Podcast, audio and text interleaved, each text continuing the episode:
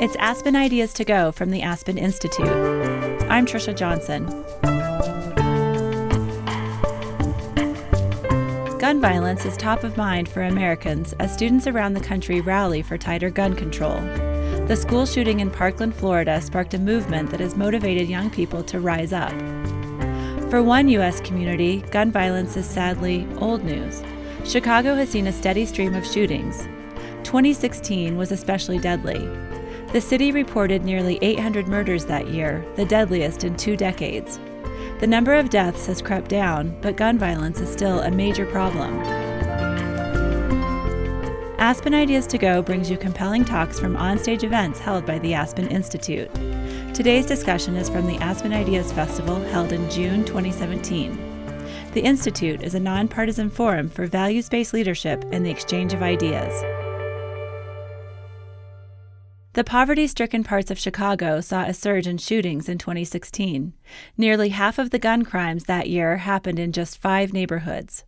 At the Aspen Ideas Festival, Ron Brownstein, a senior editor at The Atlantic, pulls out two graphs. I'm going to hold up, sorry, I don't have them on a slide, but just hold up two slides from the University of Chicago's crime lab. One is a crooked line that shows the homicide rate in Chicago from 1985 to 2016. The homicide rate is not quite as high now as it was at its peak in the early 1990s during the height of the, of the crack epidemic. But it will show you that you've got a hockey stick there at the end, pointing almost straight up. The number of murders in the city jumped by more than half in one year from 2015 to 2016, according to the University of Chicago Crime Lab.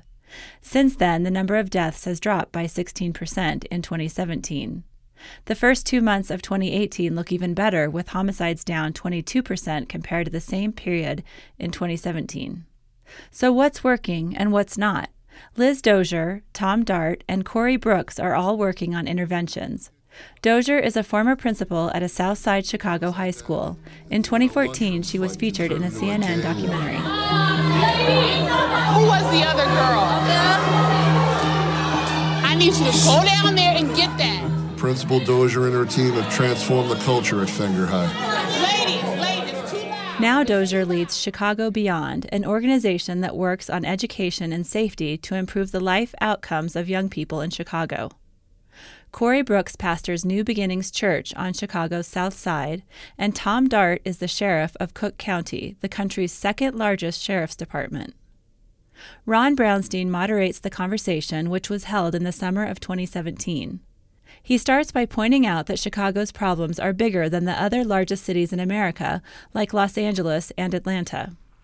Their homicide rate hasn't spiked like Chicago's. His first question is for Sheriff Dart. Why is the problem more acute in Chicago today than in our other largest cities? Sheriff? You know, obviously there's, it's complex, there's multiple factors, but some of the, the chief ones are the fact that our, our gang structure that we had had, like other cities as well, was very hierarchical. And there was one or two, and you could sort of predict what would happen based on shootings and retribution, all that type of stuff. We have now fractionalized to such a way where blocks have different gangs, and even though they're affiliated with, say, the Gangster Disciples, one of our biggest gangs, that doesn't mean just because you're in that gang you're safe from another gangster disciple.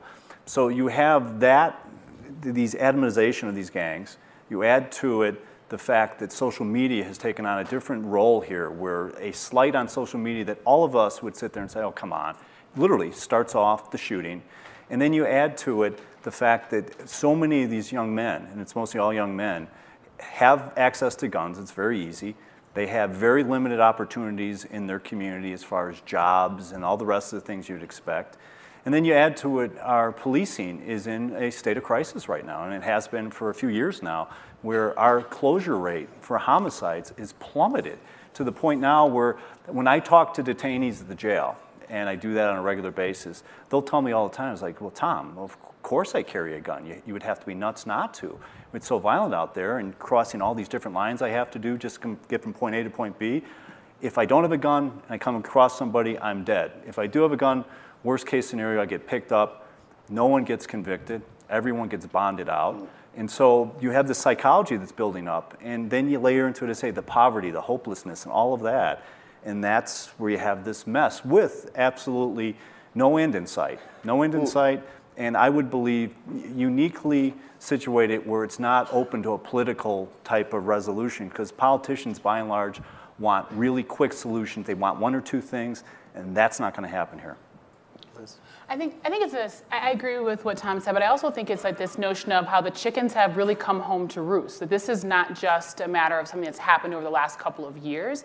This is something that has been boiling. When we look at disinvestment in communities, when we look at a failing educational system, when we look at like mental health centers closing down across our city over the last couple of years. That this, there's a culmination of things that have bubbled up in conjunction with the things that Tom is talking about that have led us to where we are at this point.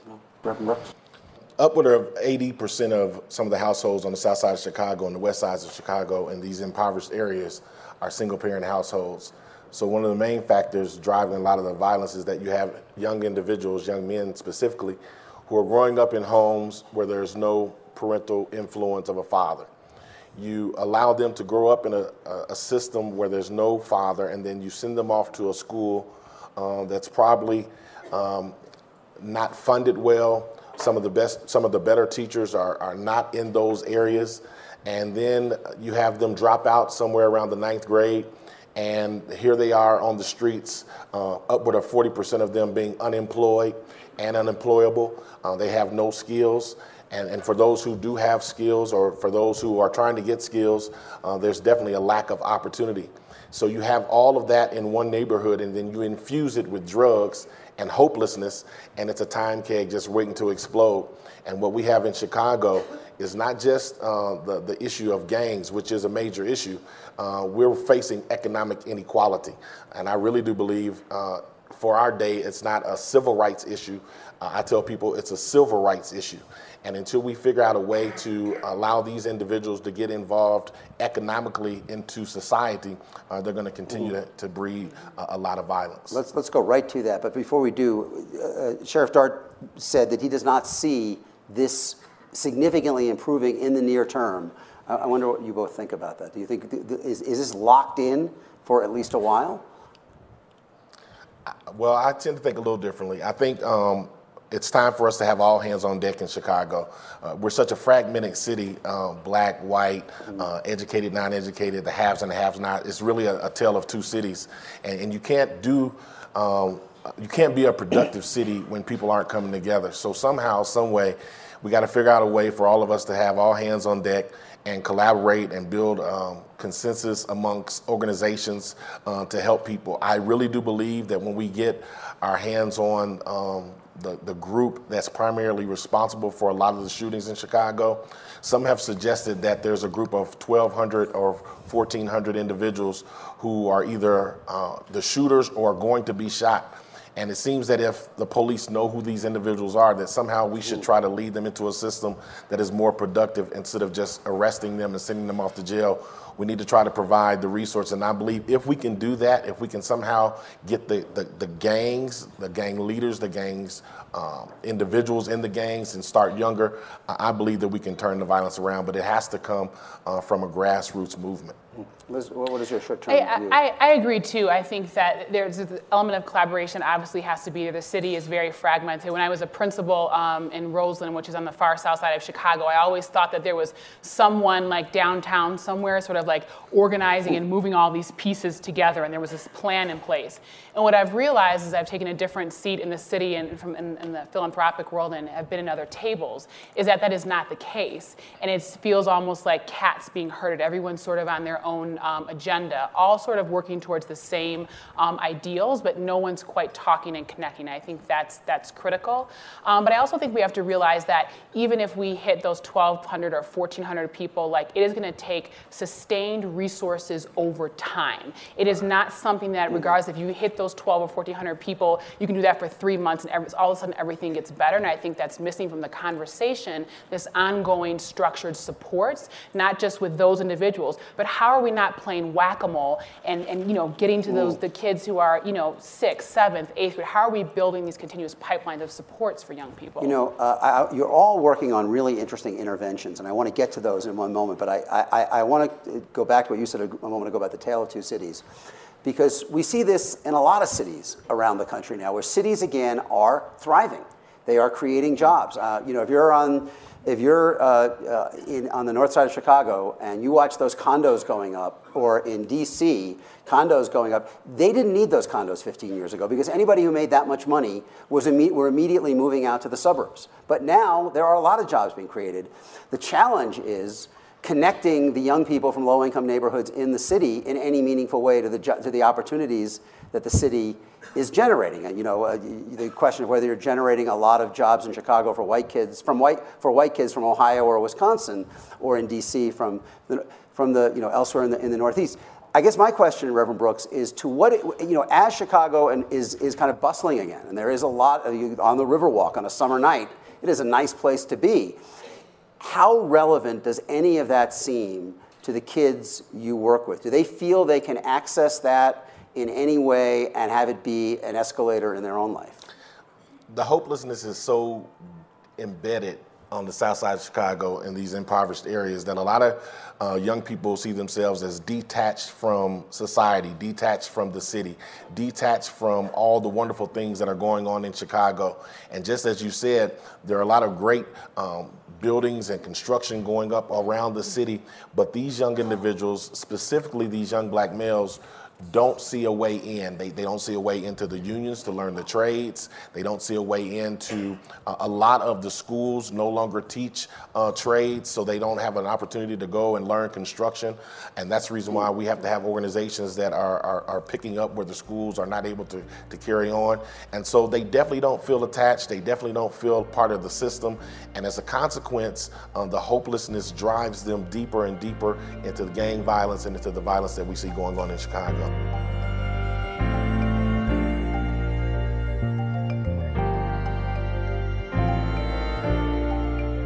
You're listening to Aspen Ideas to Go.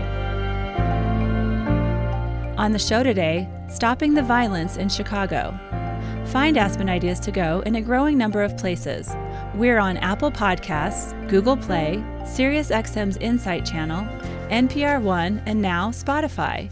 Get the Spotify app, search Aspen Ideas to Go, and start listening today.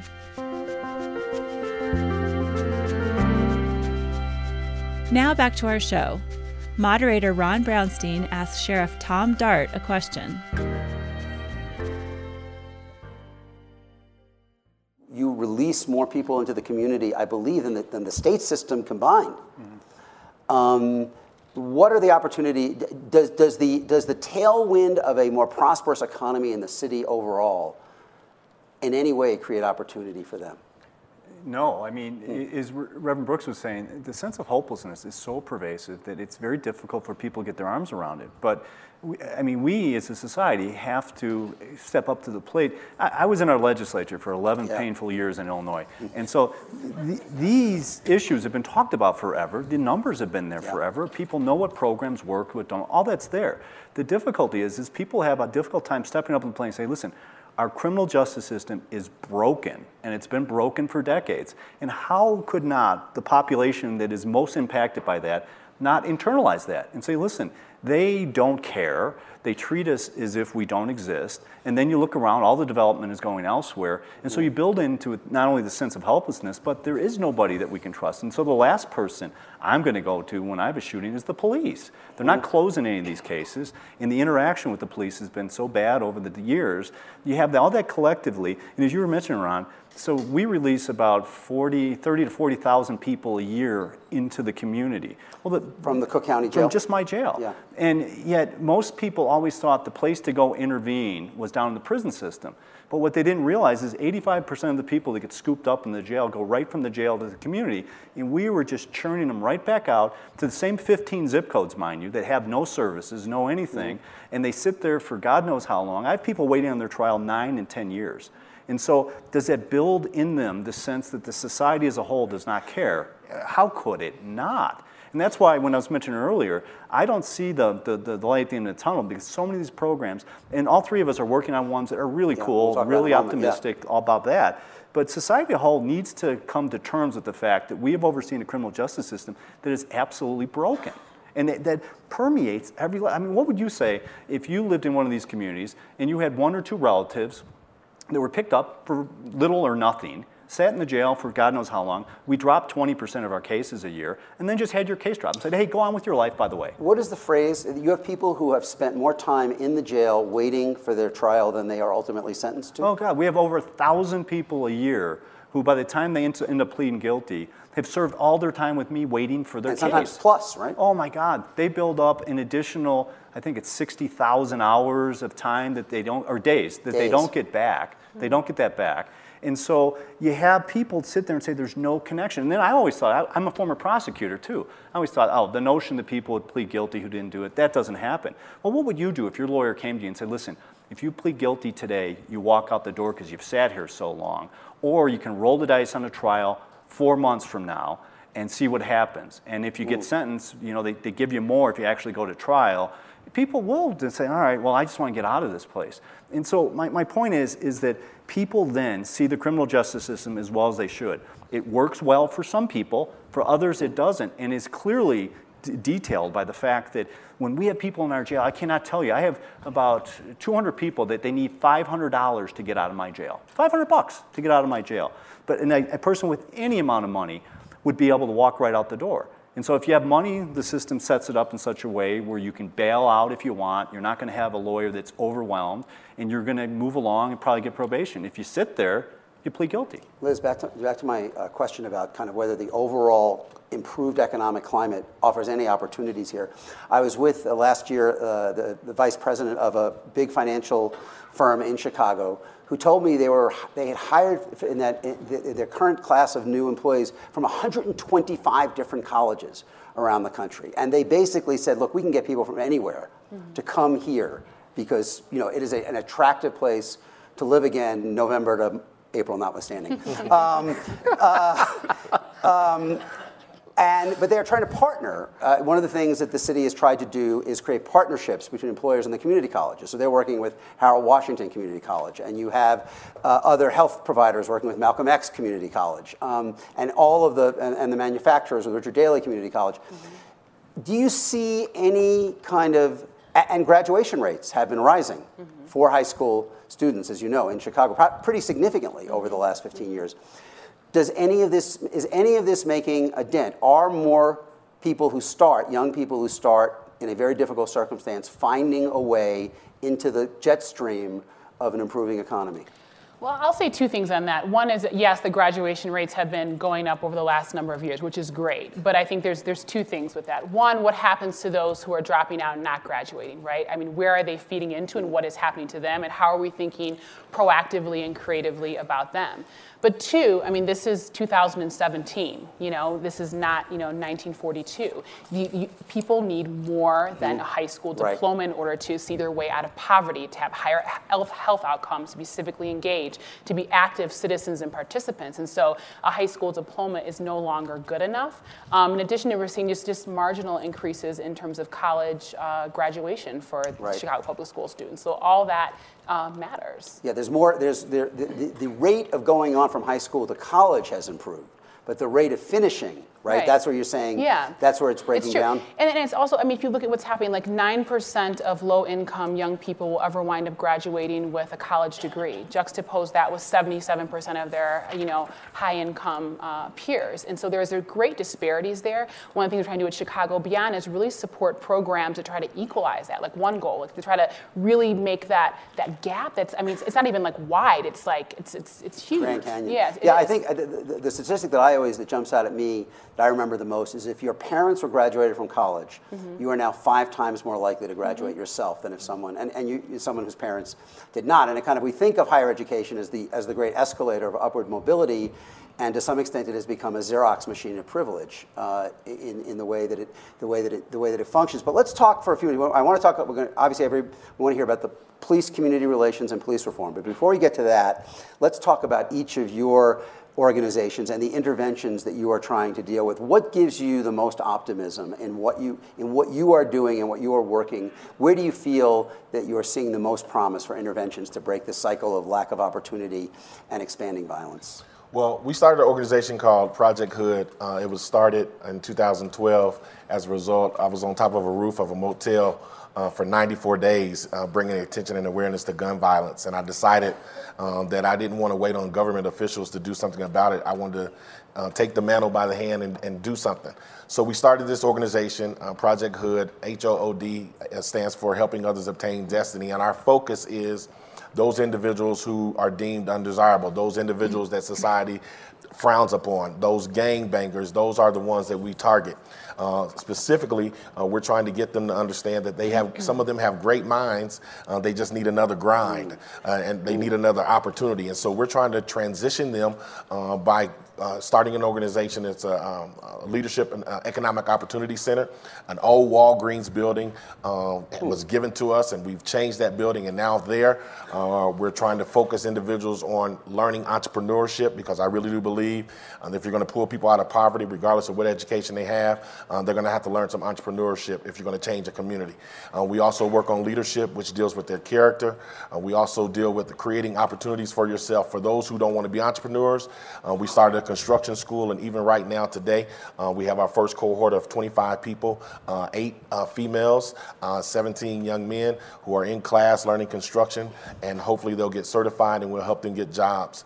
We also decided to start younger, not just wait on individuals to be in, out of high school or drop out of high school, um, but we have a mentoring program uh, for six-year-old boys all the way up to 14, and we partner with corporations and we partner with individuals who typically would not come into our neighborhood. Um, most of the gentlemen that mentor are from the suburbs. Most of them are, are not even African Americans. Most of them are, are white brothers who come into the city and help us mentor these boys. And so our whole program is about taking a self-assessment of an individual, finding out what they need, giving them a life plan that is specific to them, and getting them on that life plan partnering with organizations to help them fulfill their life plan and then setting them on a path uh, toward reaching their destiny. And that's what we do. Liz, tell us about Chicago Beyond. Yeah. Don't be shy.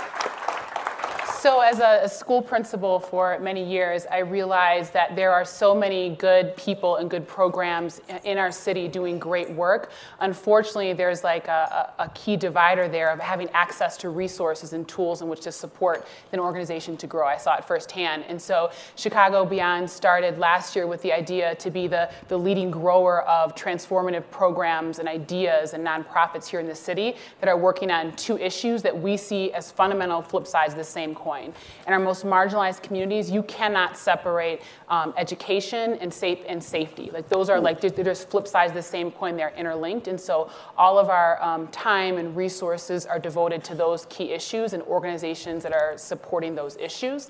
Um, we've partnered with everyone from the Dovetail Project that supports young fathers and through a 12-week curriculum and helping them to be better parents and getting them on a trajectory to a productive uh, career, all the way to one goal that I mentioned earlier that deals with college access.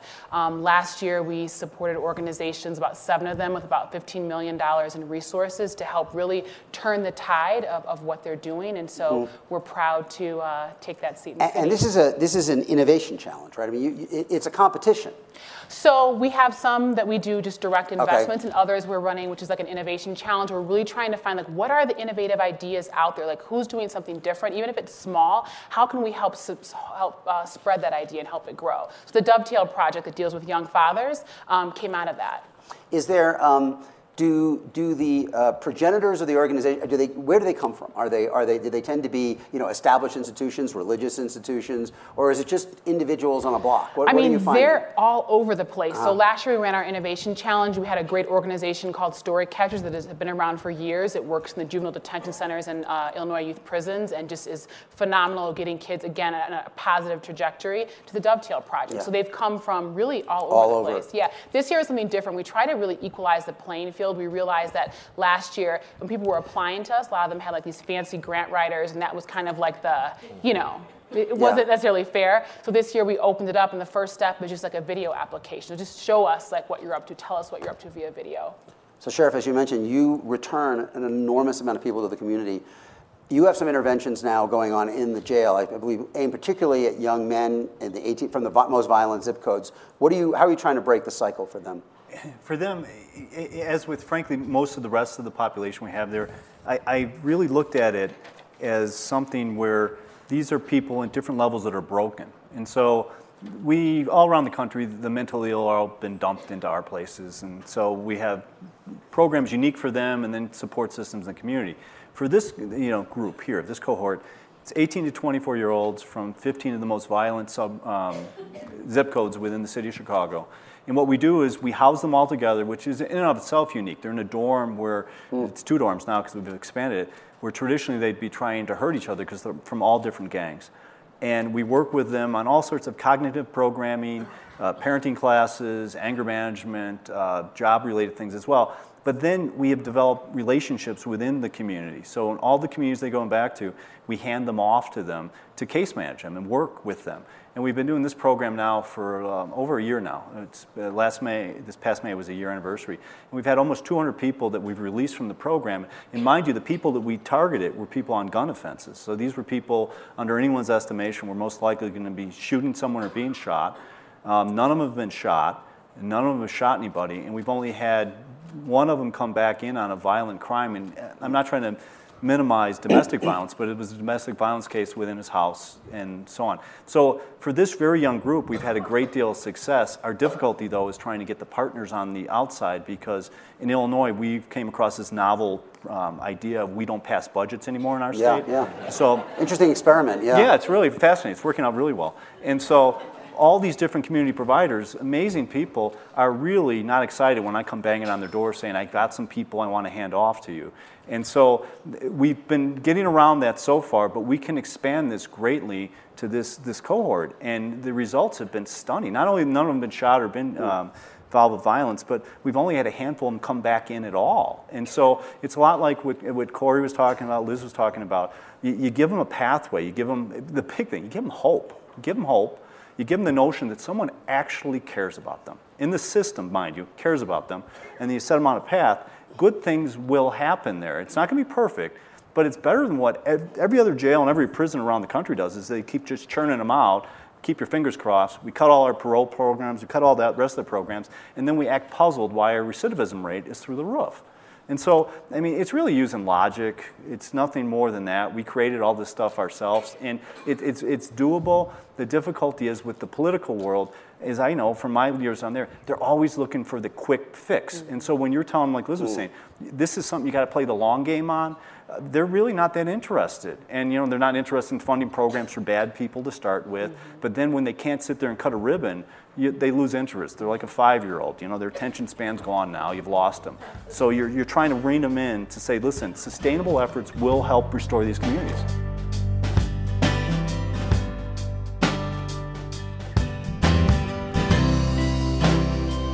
Thanks for listening to Aspen Ideas to Go. One of our featured speakers, Cook County Sheriff Tom Dart, takes part in another discussion at the Aspen Ideas Festival. He talks about how mental illness is rampant in America's correctional facilities. All throughout the United States, this is going on. The mentally ill are being dumped into prisons and jails because of indifference. Not because they're bad people, not because they're criminals, because we as a society don't care. Find the video of the conversation on our website, aspenideas.org, and there's a link in our show notes. Back to our featured conversation. Here's the Atlantic's Ron Brownstein. I, say the, the, a obvious big cloud hanging over all of this conversation. And part of what makes the situation in, in, Chicago so maddening and tragic is that even as these as communities are dealing with this plague of violence, uh, in many communities there's intense alienation from the police policing that is supposed to protect them from uh, the violence. Today there was an announcement of an indictment of three officers in obstruction of justice uh, in, in, the, uh, in, the, in the McDonald death. Um, uh, I just want to ask each of you, where do you think relations between the communities that you work in and the police stand at this point in Chicago?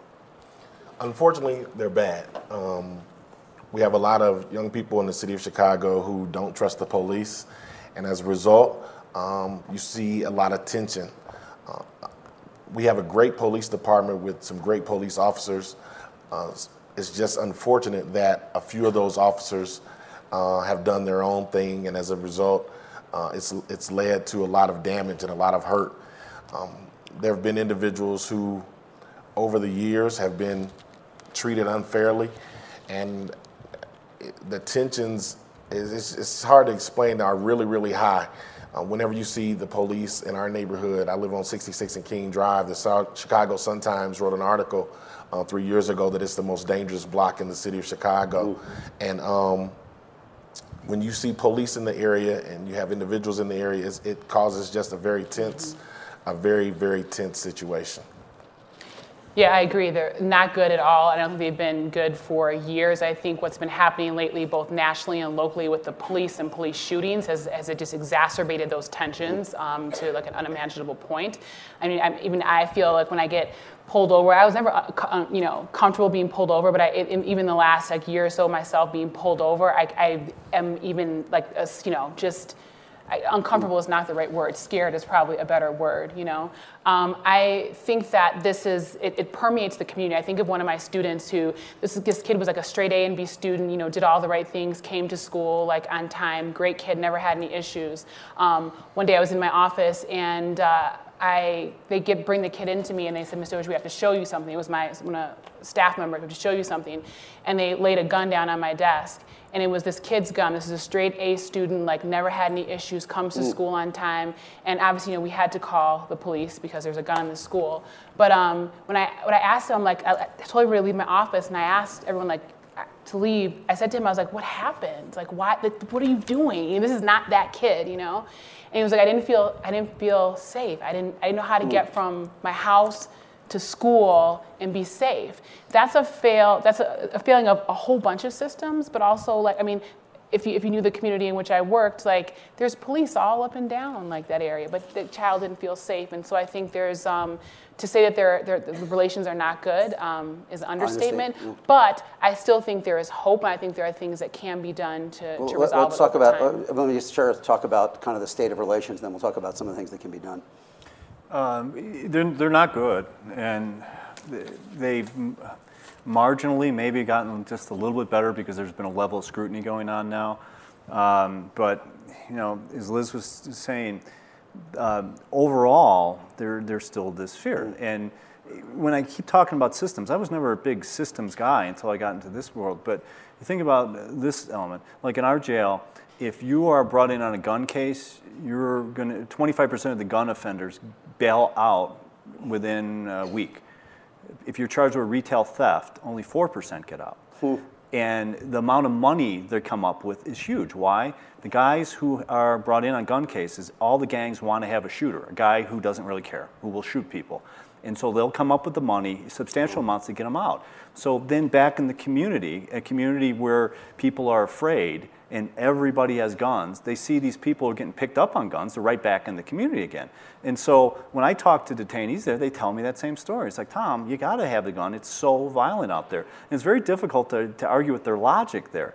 But permeating that is the fact, though, that they don't look as the failsafe going talking to the police. Uh-huh. And then you add to the closure rate being so low. Right. They'll sit there and say, well, this homicide occurred, no one got arrested. And so it builds this thing, this lack of trust. And then the other part of it is so prevalent right now on the police side of it. I've talked to loads of police officers who said, listen, in this environment right now, if I get a call, if I drive up, if I get out of my car, I might lose my job. If I stay in my car, I'm not going to lose my job. And who's to say that I didn't see something or I did? So what it means is, is there's this hesitancy on the police department at times to get involved. There's, you know, Corey mentioned, most of the police are phenomenal people, mm-hmm. and they take these. The, the, the, the, violence is so bad, and the shootings are so bad, and they're getting shot at all the time, and they get out and get in the middle of this. But uh, is there some of it that has, you know, been pulled back a little bit because they they feel that no one's supporting them?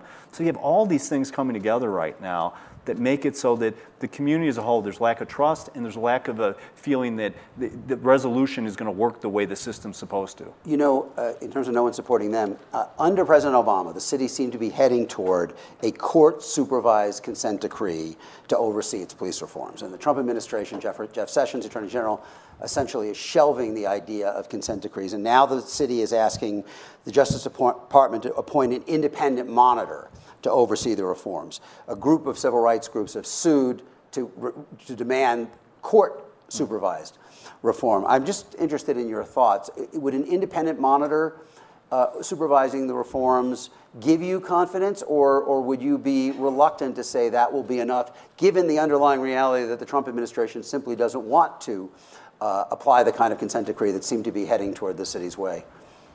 I think an outside monitor would be great um, for the sake of building um, trust. Um, I think if the community is ever going to trust the police department, they're going to have to be. There's going to have to be someone from the outside to, to help judge things, to help monitor things, and so I believe that it would be a good thing uh, for them to have an outside source to, to oversee it. You think that's enough, or do you, you think it has to be the court in the end? I think well, just, court. I, I, I, agree with Corey, but I would add to that. I think the America that I know, if that's this series is mm. called America, I know is not really concerned about a consent decree. They just want to be safe, and that's what like when you think about everyday families and people that I mean I interact with, they just want to be safe. And so whatever whatever that takes, whatever that will, whether that's a consent decree, whether it's court monitored, whether that means you know whatever, but just just that that's what people are looking you know, for. Tom, I, I just got out of a 40-year consent decree. Yes, you, you just come out of. Right? Yes, exactly. Yeah, and, and that I, was a lot of fun. Let's talk about that in a second. but before we do, before we get to that, um, you know, what feels to be happening in many cities, and Chicago is not unique, that, that we're facing scrutiny from the Justice Department, is that the Trump administration, in effect, and I think Chicago, it's fair to say this, is allying with the police union, who were skeptical of these kind of reforms, against the elected officials and community leaders who want these kinds of reforms. And doesn't that just widen the distance? It, it does. It does. It can't help but do that, Ron. I mean, the reality of it is, is that, yeah, having monitors, is it painful? Does it get to be expensive? Yes. But what ends up happening at the end of the day, and I can tell you this firsthand, when you come to that sort of like, you know, fork in the road, and you have the, like in my case, a county board saying, we don't have the money for this, you have the ability to go to the uh, monitor and the federal judge to say, you will have the money for this. And so it, it, gets you to get the things that you need to get across the finish line. Because otherwise, there's a million ways to do this on the cheap that is not going to restore the confidence and actually fix things. And a lot of really good people, I think, feel, truly believe you don't need the monitor and consent decree and all the rest of the stuff. I can just tell you that we had so many different times where having the consent decree helped us you were under court supervision from 1974 until yeah. just recently. Yeah, I mean, I don't know what to do with myself now. Yeah. um, and what, what are the lessons, you, you, and you said, in effect, that becomes a lever for change. Yeah. Right? I mean, you, it, it is a backstop for those who want I mean, one of the big issues we had always had in jails throughout the country is what goes on in them and use of force and are people getting beaten. I want to put cameras everywhere. Those are really expensive. And then have people actually watching them, really expensive. I got the money to do that. Mm-hmm. Uh, if I just gone to my county board and said, and the county board, good people, but would they like, jumped on board saying we're going to spend these millions and millions of dollars to get these cameras? No, they, they would not have done that. And so we were able to put certain levels of um, supervision that was not there before, so that now when anything occurs, people know what's going on. And we have this transparency that is what people need. I'm bringing the audience for questions in a minute because I'm sure we have plenty. But you know, the, the framework from uh, uh, the Attorney General has been, in essence, that police reform is in tension with improving safety. I mean, what he's basically saying is we've gone too far toward uh, demanding changes on the part of the police, and that is costing lives. That, that is his argument. The other point of view was expressed by uh, the head of the Justice Department Civil Rights Division under Obama, Vanita Gupta, to CNN recently. He said, It's hard to see how you can have a crime fighting strategy that doesn't address the very serious trust issues that we found in our investigation that would lead to greater trust between residents and police. So, do you view police reform as something that is kind of separate from reducing violence, or do you view it as a component of reducing violence? Mm, I kind of view it as something separate from reducing violence. I think you have the police reforms that need to happen, but you also have things that need to happen in the community. You can fix the police all day at whatever problem you may think that they have. But at the end of the day, you're still going to have community issues. At the end of the day, you're still going to have gangs. You're still going to have guys dropping out of school at an alarming rate. You're still going to have uh, unemployment at an alarming rate. You're still going to have the breakdown of a family. So you can have the best police department in the world, but if you still have all these social ills that are going on, no matter of police um, greatness is going to solve those issues. And so I think they're separate. Liz, what about you? I think it's all. I think it's a piece of the puzzle. I don't mm-hmm. think there's any one one thing you could do that would solve this. I think it's, it's a mo- bunch of puzzle pieces that you have to put together to make sense and to create change. You know, the, you, you, you've talked a couple times about the, the lack of the closure rate. Uh, there's a terrific book, uh, Ghettoside, about Los Angeles, I the Los it. Angeles I read it. police. Yeah. And uh, Jill Leovy, uh, a former colleague at the LA Times, you know, kind of makes the point that the lack of justice when people get killed, that how I think only the I, Chicago police identified suspects in only 29% of all homicides. This year it's down to 14. Let, wow. Mm-hmm. So what is the impact of that in a community? How can, When- how- I mean, how can you not lose all faith in it? And then when you start talking about the fact, think about this. So you or one of your friends in your gang has just been shot or shot at, and you don't feel that anyone's going to be brought to justice. It becomes almost second nature. It's like we're going to handle this ourselves. So the, the police, as I say, my God, they're trying. But as a former prosecutor, I can tell you, you can't bring a case if you have no witnesses. And so when it permeates in their mind that there is not going to be closure here, I need to handle and do this the, myself. do the kids you work with, would they, if someone they knew had been shot, would they talk to the police? No. No, I used to have kids that would come, or parents that would come, and they would talk to me to tell me about who might have shot so and so, but they would never go to the police. And I think it's understandably so. I mean, when you think about um, not just losing one or two friends, but like losing like multiple people that you know, and somehow miraculously, never n- that is never solved. And there's a lot of residual like anger and hate that resides in there. It's like almost like what came first, the chicken or the egg? So who's who's going to give first? Is it going to be the community that will like you know work with the police, or the like police are going to begin to solve more crimes, make the community feel more? It's it's it's it's But, complicated. but, but would you feel that as long as so few crimes are solved, isn't the cycle inexorable? I mean, it, it's, it's, it's impossible to break if people take it, feel they have to take it upon themselves to avenge a- any of the crimes that have already happened. That's the reason why it's real important for organizations, not-for-profit organizations, to get grassroots uh, with those individuals. Because until you change the mindsets of those individuals, you're, the, violence in Chicago will not change. And so it's real important uh, that we deal with those individuals who are, are, are specifically responsible for the violence because they're, they're not going to tell. Uh, so there's a lot of retaliation. So it's important that we get our hands on them to, to, to redirect them in a more positive way so that hopefully uh, things can begin to change.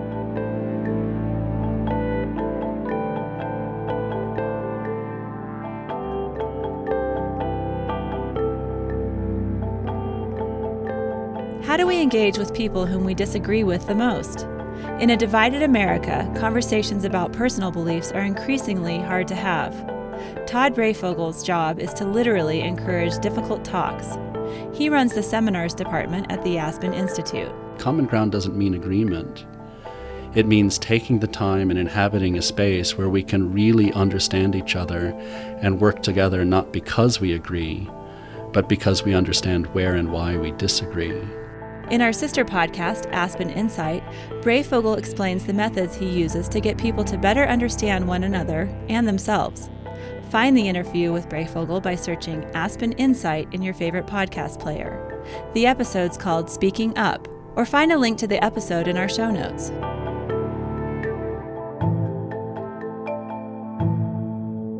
Here's the rest of today's conversation about violence in Chicago and beyond. Ron Brownstein. Let's go to the audience. Uh, we have lots of questions. Um, over here in the middle, So I'm a native Chicagoan with family still living in not so far from your neighborhood. And I want to know whether some of the programs that have involved former or people who have sort of been violent in, in the gangs who've gotten out of it, going and talking one on one with current gang members. There was some national movement to use more of these kinds of programs. Does that still exist? Are they things you respect and value for possible success? And do you know of any in Chicago that are still working? I know they've been kind of controversial sometimes, but um, I forget the names, unfortunately, but there have even been documentaries done There's a about them. lot of different programs that have former detainees and former convicts working. And we have a couple that are pretty successful, but it's really across the board. There's many programs that have former inmates in them. Uh, the thing that all the different programs, and this is what Liz confronts, is that historically, most all these programs, almost all, had no metrics attached to them at all. They had people who felt real strongly about their issue, but as far as actually coming there and saying, listen, recidivism rate, you name it. Even programs in the jail, when I got there, I, we had a boot camp. It was all the rage in the 80s. They didn't work, but they, they were all the rage because we made people do push ups. And when I looked at mine, the numbers were startling. You were actually more likely to commit offense than not. But when I asked my people, hey, what's the success rate? They always, what do you want it to be? And I was like, well, that's really not what I was looking for. But most of these programs have that. So there's a lot of former detainees, former inmates. I think it's brilliant having them engaged. Who better to connect with people? And that's part of what Chicago Beyond is trying to do, what Tom mentioned, is to be able to give these nonprofits and people who are doing real grassroots work to give them the data behind what they're doing so they can further develop their programs, solicit more dollars, and create sustainability. Over here. I'm from New Orleans, and we have a microcosm of the same problems that you have in Chicago. Currently, we have a big problem. I have two questions for you. We are operating under a consent decree that's eight years old. Do the consent decrees continue to work? Once we have, eight years ago, we had some bad cops. It's over. How do we get rid of the consent decree and keep the level of policing that we have? Mm. Secondly, with response to what you have, with more policemen, if I gave you a budget to double your police budget and double the number of officers on the street, would it matter? Well, th thoughtful consent decrees build into them the sustainability element. So it builds into all sorts of checks and balances, accountability, all that. So uh, I believe ours will be sustainable for, for I don't want to say forever, but I believe close to it. Um, the difficulty gets to be with some of the cost involved with it because it is very expensive to get there. We spent $57 million so far. Yeah, we spent more. And one of our monitors that we had is the monitor down there. And boy, I, they told me you have boatloads of problems down there. And so the reality is it's going to be expensive, it's going to be painful, and how the police department takes it is going to be very unique to that local jurisdiction because the initial reaction always is to, to, you know, it's us against them type of thing. And so that's going to be very tricky. I would love to hear Liz and Reverend Brooks re react to the other, the other side. Would you want to see more police on the streets in those neighborhoods? I think so. Uh, two things on that. So I think one, you can add more police, and I think that this is, you know, this is my perspective. I think that you'd see, you know, a marginal perhaps decrease in, in some of the shootings, some of the violence. But until we get again to the root of the issues, which have to do with like education, investing in community communities and like mental health services and like fatherless homes and those types of things, you're never going to see that long-term sustained change and impact. And so I think it's you can't police and arrest your way out of this situation you know, before I go to the audience again, one thing that's really struck me in listening to this, you've all talked about this uh, as a very complex puzzle with a lot of pieces. And there are also clearly a lot of different kinds of institutions responding. There's the educational system, there's the criminal justice system, there's the police, there are nonprofits. In Chicago, and, the, and, we haven't really talked that much about the private sector, but there are private sector initiatives, companies that are, that are thinking about ways to, to intervene. In Chicago, how well do all of these pieces work together plan together, fit together, or is it all everyone just out rowing their own boat and you, you know you, you collide into each other? I mean, you've been you've been on several sides of this, so let me start with you. I mean, it's like I said earlier, I feel like in some ways it feels like it's, it's hurting cats in a lot of ways. I feel like there's a lot of disconnectedness there um, where there could be a lot of synergy. I think part of that is created uh, by a few things. I think one, sometimes in the philanthropic world, we pit like nonprofit against nonprofit. And so instead of like this natural collaboration that should occur because people are competing for dollars, I think it sometimes like it, it, it discourages collaboration. I think that's part of it. I think there are political factors that are in play here between the county and the city. And I think that creates a lot of the kind of the disconnect that we see. So I think um, it is it is complicated, but it doesn't have to be as complicated and non-collaborative. Um, and there are, don't get me wrong, there are like I think small pockets of collaboration and, and, where people are you know finding synergies and doing good work. But I think by and large, if I had to say like you know is it functioning at the tip-top level, I would say absolutely not. Sure. when you, talk about the, you know the challenge of how many people you release and getting them on some sort of pathway. Are you able to effectively partner with nonprofit groups in the communities, or is that relatively difficult with the kind of constraints that you operate under, legal, political? Well, it's a little tricky, but I always tell people think about this for a second. Outside of executing someone, the second most impactful thing a society can do is to incarcerate them. When I became sheriff, our jail management system that told me who's who and the rest was a DOS-based computer system. It was lucky if I can tell you who was in the place. And so we now have a different one that was allows it kept us. on floppy disks? Oh yeah, floppy disks and those yeah. big green pieces of paper yeah. that folded over like this. I put them out of business when I got out of that. And um, But the reality of it is, is we never took it real seriously. I mean, we being the criminal justice system, that our role is not just to churn people out. And from a sheriff's standpoint, we're only supposed to be holding people for a short period of time before trial. So it discourages sheriffs all around the country from planning and from looking into it. And so for us, we've spent all this money on technology and bringing young people in from the universities to work with us to find out A, what caused them to come in, B, what do we have in front of us, and, and C, where can we send them out there? Our big problem though then is the different partners out there. They want to, but they're, they're, even before we got so dysfunctional in Illinois, they didn't weren't really well funded to start with. Mm. But they don't have the capacity to do it which speaks volumes about our society. So, what is your capacity to coordinate and magnify your efforts working with other nonprofits, or for that matter, the police and the public schools? How are you able to kind of you know, row together? Yeah, we really believe in collaboration, and uh, I'm glad that the sheriff is here because we can take all of his individuals who are coming out who live in the Woodlawn, Englewood, just send them right over to us. Your we'll take all of them, yeah. and we'll take every single one of them, and and we do it, uh, and I'm grateful uh, we do it without government funding.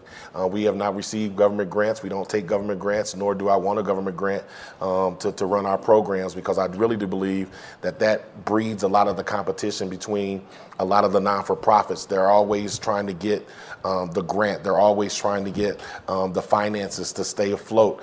And, and with it, when that happens, it causes some animosity. And so we've decided we're not going to take government grants so that we can collaborate with other organizations. And so they don't see us as a threat uh, to their financial uh, portfolio, but they see us as a partner who really wants to do something to enhance the neighborhood. And so that's, that's how we go about it. We're, we're down to our last couple of minutes. I, am just interested, you know, you've all talked about the, and understandably, about kind of the magnitude of this challenge and not to expect uh, instant solutions. But what do you think are reasonable near-term goals? For, the, for your community, for the city? What should people in Chicago hold their leaders accountable for achieving over the next two or three years? Uh. that was that was pretty cool. The way it just went right down the. Exactly. I don't know if there's anybody over in the. You can turn to yeah. the audience and ask them. yeah, I, I think that the people within the city of Chicago have to hold all of the elected people's feet to the fire. Because I'll just be honest with you, I'd love to give you the statement that all of the different elected people care. They don't. I mean, let's just be honest. I mean, the reality is most of these issues are well known. They've been around for a while. But the amount of people actively engaged with it are not a lot. So we have to start by holding the elected people accountable by saying, listen, we're going to set what are modest goals, which are going to see decrease in shootings, decrease in homicides there. So let's start with that. And then we're going to have a protracted investment, reinvestment in these communities so that I have places I can hand people off to more readily. So that we look at it is that, I always tell people, in my jail, probably, I don't know, 30%, 20%, take your pick, are evil. Don't know how they got there, but they're evil people. The 70, the biggest percent, we can work with them. We can fix them. They're people who've made mistakes. Made mistakes that, frankly, if I made the same mistake, I would have had someone bond me out. I probably might not have even been arrested in the first place. But so, th- this larger group, we can fix them with just thoughtful plans that have metrics attached to them, like what Liz is doing, that have the, the handoff. So, I work with them inside. We hand them off to someone who stays connected to them. So this is all really doable things, and the public has to hold this, starting with the numbers of the homicides and the shootings so that there's some faith it's going in the right directions and change people's mentalities. Unless you want to add something, I think that's a. Do you, do you want to add a thought about? I would just only thing I would add on to that. I agree with like the decrease in shootings and, homic- and you know homicides and those things, but I also think there has to we have to hold our leaders accountable for investing in our educational system. And I've said this about four times uh, mm. on this panel, but I think it's it's absolutely critical for uh, most of our young people. That is the only pathway out for them to have a more productive life. I think that that's important as well. You get the last word. Okay. Um, I think investment into the community, uh, giving people an opportunity, regardless of what color they are, regardless of whether they live on the south side, north side, or west side of Chicago. Until we give an opportunity to everyone, um, then we're going to continue to see the violence. And we need to make sure that we hold all of our elected officials, uh, just making them be more accountable. I always tell uh, our church, people don't do what you expect; they do what you inspect. And so we need to continually inspect our uh, our leaders and, and make sure that they're following through on what they said they're going to do. Well, there's a lot of uh, you know a lot of dark clouds uh, in, in, this subject, but I think all of you have kind of lit a candle here today. So you join me in thanking Corey Brooks, Liz Dozier, and Tom Dart. Thank you. Ron Brownstein is an award winning journalist who contributes to The Atlantic and National Journal. Liz Dozier is a lifelong educator who has spent her career working to interrupt the culture of inequity pervasive in urban schools. She runs Chicago Beyond. Corey Brooks pastors a non denominational church on Chicago's South Side. His project, Hood, seeks to end violence and build communities. As Sheriff of Cook County, Tom Dart has worked to reduce the number of nonviolent offenders detained in the county jail. Today's speakers were on stage at the Aspen Ideas Festival in June 2017. Make sure to subscribe to Aspen Ideas to Go on Apple Podcasts or wherever you listen. Follow Aspen Ideas to Go year round on Twitter and Facebook at Aspen Ideas. Today's show was produced by Marci Krivonen and recorded by our team at the Aspen Institute. The Aspen Ideas Festival programming team is Kitty Boone, Keeleen Bretman, Katie Cassetta, Libby Franklin, Brett Howley, Peter Kaplan, Jamie Miller, and me, Trisha Johnson. Our theme music is by Jim Brunberg and Ben Landsberg of Wonderly. That's our show for today. Thanks for listening.